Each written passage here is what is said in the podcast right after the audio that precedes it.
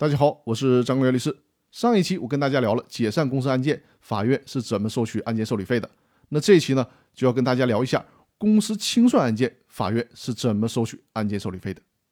对于清算案件的受理费，诉讼费用交纳办法并没有作出规定。但是呢，该办法第十四条第六项规定，破产案件依据破产财产总额，按照财产案件受理费标准减半缴纳，但是最高不超过三十万元。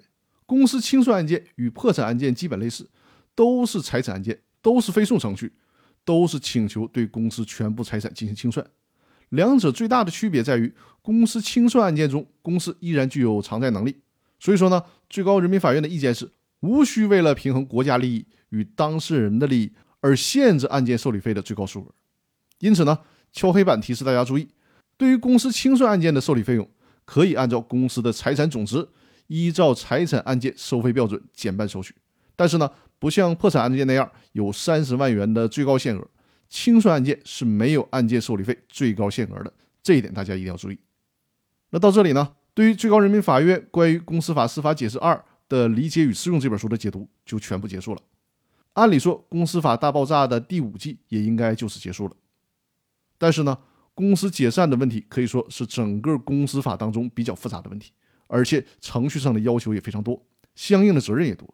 另外呢，公司法给予公司清算的篇幅又太少了，导致很多事情没有说清楚。所以说呢，最高法院除了在二零零八年为公司清算的事儿制定了一部司法解释，也就是公司法的司法解释二，第二年，也就是二零零九年，又发布了关于审理公司强制清算案件工作会议纪要。对于公司清算中的很多重要问题，尤其是疑难问题，在这个纪要当中予以了明确。因此呢，如果要学懂公司清算的问题，我们还得继续把这份纪要给整明白。所以说呢，我决定《公司法大爆炸》音频专栏的第五季暂不结束，而是扩大第五季的内容，带着大家一起学习最高人民法院的关于审理公司强制清算案件工作座谈会议纪要。这个纪要呢，一共是四十条的内容。